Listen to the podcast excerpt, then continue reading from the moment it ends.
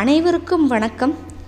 கதைகள் சூழ் உலகில் நீங்கள் கேட்டுக்கிட்டு இருக்கிறது காவல் கோட்டம் காவல் கோட்டமில் ஏற்கனவே ஆறு அத்தியாயங்கள் நம்ம பார்த்துட்டோம்.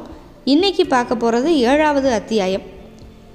இது எந்த காலகட்டம்னா விஸ்வநாத நாயக்கர் இந்த பாளையங்கள் எல்லாமே பிரித்து மதுரை மற்றும் அதை சுற்றி இருக்கிற கிராமங்களில் பல்வேறு நலத்திட்டங்கள் எல்லாமே செஞ்சதுக்கப்புறம் நிறைய வருஷம் கழிச்சு.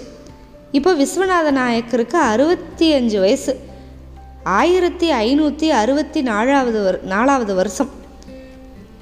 இந்த விஸ்வநாத நாயக்கர் தன்னோட அறுபத்தஞ்சாவது வயசில் ஆயிரத்தி ஐநூற்றி அறுபத்தி நாலாவது வருஷத்தில் நோய்வாய்ப்பட்டு இறந்து போகிறாரு மறுநாள் மாலை வடக்கு வாசலுக்கு நேர் எதிரில் அகழிக்கு அப்பால் வைகை கரையில் சந்தன சிதை எடுக்குனாங்க.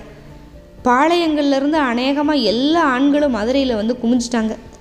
மதுரைக்கு வெளியிலேயும் வைகைக்கரை எல்லாம் பெரிய கூட்டம். மதுரையே கண்ணீரில் அப்படியே தழும்பிக்கிட்டு இருந்துச்சு. இளவரசன் கிருஷ்ணன் விஸ்வநாத நாயக்கரோட பையன் பேர் கிருஷ்ணன் பார்த்துருக்கோம்ல? சிதையை வந்து வலம் வந்தான்.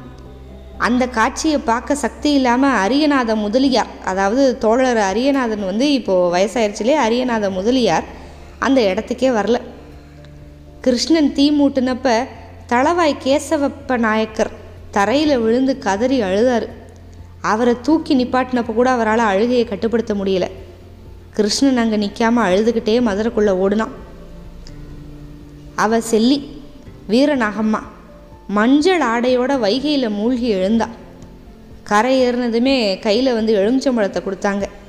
வாங்கி உள்ளங்கைக்குள்ளே வச்சு கூப்பின கரங்களோட அவனை நோக்கி நடந்தா.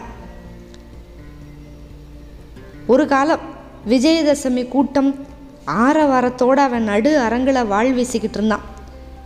கொண்டு வீடு விஜயோத்சவத்தில் வராக கொடியேந்தி குதிரையில் ராஜ வீதியில் முன்னால் வந்தான்.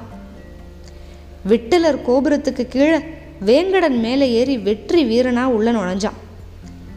ஆமுக்த மாலியதை அரங்கேறினப்ப வசந்த மண்டபத்தில் யாருக்குமே தெரியாமல் அவளுக்கு ஒரு மாலையை பரிசாக கொடுத்தான்.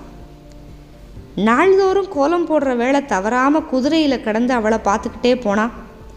அவ கைப்பிடிச்சு ஞாபக பரிசா கைவளைய உருவிக்கிட்டான் இது எல்லாத்தையும் நினச்சிக்கிட்டே சிதையை நெருங்கி வந்து மரப்படிகளில் ஏறினான் மஞ்சள் சுடர்களாக அவனை பார்த்தான் மஞ்சள் வெயில் வாழ் பயிற்சி. அவன் சுற்றி சுற்றி வந்தான். அந்த பருக்கள் நிறைஞ்ச முகம் வந்து அப்படியே பொன்னொளியில் செப்பு சிலை மாதிரி இருந்துச்சு. அவனோட கண்களை பார்த்தா. அவ தன்னை பெண் அப்படின்னு உணர்ந்த அந்த முதற் கணத்தில். விஸ்வநாத நாயக்கரோட இறுதி கட்டம் அவரோட மனைவி உடன்கட்டை ஏறினதை இப்படி குறிப்பாக சொல்லி முடிக்கிறாரு ஆசிரியர். இனிமே விஸ்வநாத நாயக்கருக்கு அப்புறம் பட்டத்துக்கு வரப்போகிற இளவரசர் கிருஷ்ணர் என்னவெல்லாம் செய்ய போகிறாரு அவர் பார்க்க போகிற போர்களெல்லாம் என்ன அப்படிங்கிறத அடுத்த அத்தியாயத்தில் பார்ப்போம். மிக்க நன்றி வணக்கம்.